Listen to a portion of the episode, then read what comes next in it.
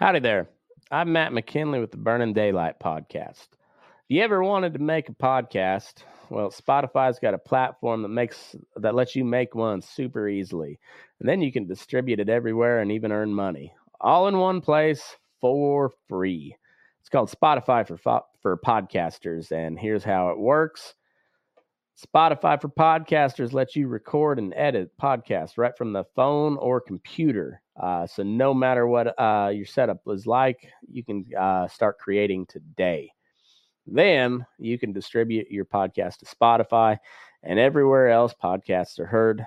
Video podcasts are also available on Spotify. And uh, if you like my show, Fence Post Politics, with my buddy Aaron, that's the place to watch it because it's all video all the time and we uh like we share videos we comment on videos we share news articles and uh, and funny memes so um it's pretty cool um and also if you want to take your conversations to uh with your fans to the next level uh your question and answer answer and polls are the best way to get them talking. You can attach that to your your podcast there and, and you get your you get you know valuable interactions with your fan your fans and uh with Spotify for podcasters, you can earn money in a variety of ways, including ads and podcast subscriptions.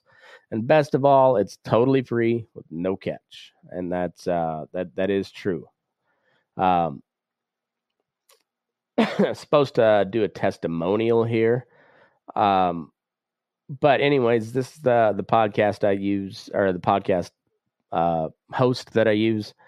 I like Spotify. They're uh, they're very good on just letting you do your thing uh, with uh, with no catch to it. Uh, there's a good reason why Joe Rogan hosts podcasts on Spotify, and, and this is uh, this is a great way to get started if you if you've ever thought about starting a podcast. This is where I would send anybody to go. Um, best thing you can do is just download the Spotify for Podcasters app, or you can go to spotify.com slash podcasters to get started. And yeah, if you've ever thought about just doing a podcast, or if you're tired of paying a monthly service that uh, doesn't seem to do much for you, Spotify Podcasters is your spot. So uh, go to spotify.com slash podcasters or download the app today. Mackenzie Johnston with Cattle News Central, bringing you your April 5th cattle industry headlines. Brought to you by AgRisk Advisors. They provide risk management programs to livestock producers all across the West. Whether you're concerned about price or weather risk, AgRisk Advisors, they are here to help.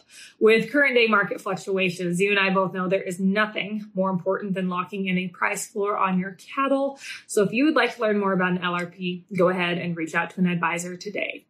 Also sponsored by American Beef Producer Magazine. They offer in-depth articles on a wide variety of topics within the industry. They feature award-winning photography and so much more within their publication. Their April issue has just come out. If you would like to check that out, click on the American Beef Producer link above in the caption. That's going to take you over to their Facebook page where you can do just that. American Beef Producer Magazine, guiding beef producers for over 25 years. And finally, Circle 5 Cow School. If you're wanting to learn how to preg check your own cows or start AIing, Circle 5 Cow School is the way to go. Almost every week, they are hosting classes from Texas to Tennessee, all across the nation. If you would like to check out their schedule, head on over to circle5cowschool.com. That is the number five in there. Or you can go ahead and just give them a follow on Facebook. Yellowstone Public Radio recently featured Jay Peterson of Montana in an article focusing on the struggles that cattle producers are currently facing. Jay is a fourth generation rancher on the ranch where he was born and raised. Ranching hasn't ever been that great of a way to make to make a living, but it's what we like to do, said Jay. If it wasn't for his wife having a good job in town, him and his family wouldn't have been able to stay on the ranch. Cow prices just haven't ever been good enough to sustain a family, and he worries about his kids' future on the ranch. Beef cattle operations account for more than a third of U.S. farms and ranches, making it the single largest segment of our nation's ag industry. According to the USDA, the gap between the retail price for beef and the price cattle producers are receiving is the largest that it has ever been.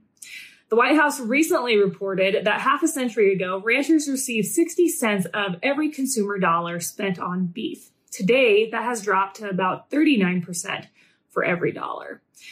As we all know, since the 1980s, the Big Four packers increased their share of the of the meatpacking market from 36% to 85%. We've beat that horse time and time again, and that is USDA data.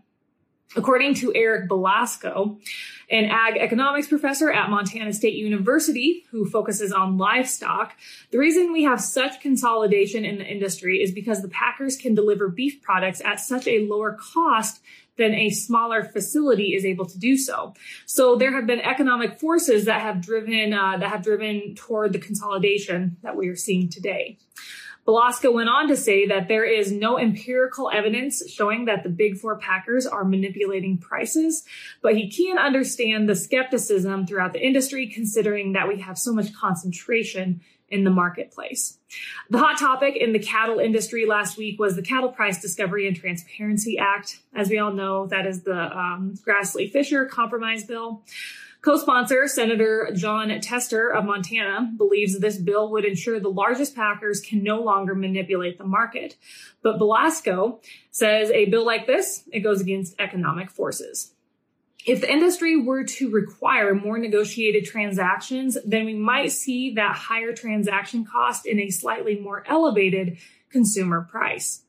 Taking matters into their own hands, the Peterson family has begun selling beef directly to consumers, restaurants, and grocery stores. Jay hopes this new this new business endeavor will be successful to ensure that his kids can continue on ranching on their generational ranch.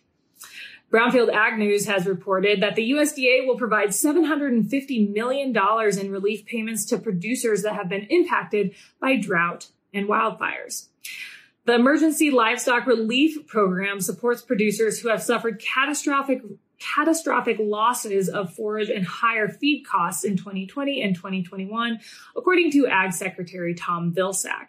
Ranchers who have uh, who have approved applications through the 2021 Livestock Forage Disaster Program for forage losses will begin receiving benefits through this new program. So the key takeaway here is that no signups are required as long as producers have been approved for a livestock forage disaster program payment. They're good to go.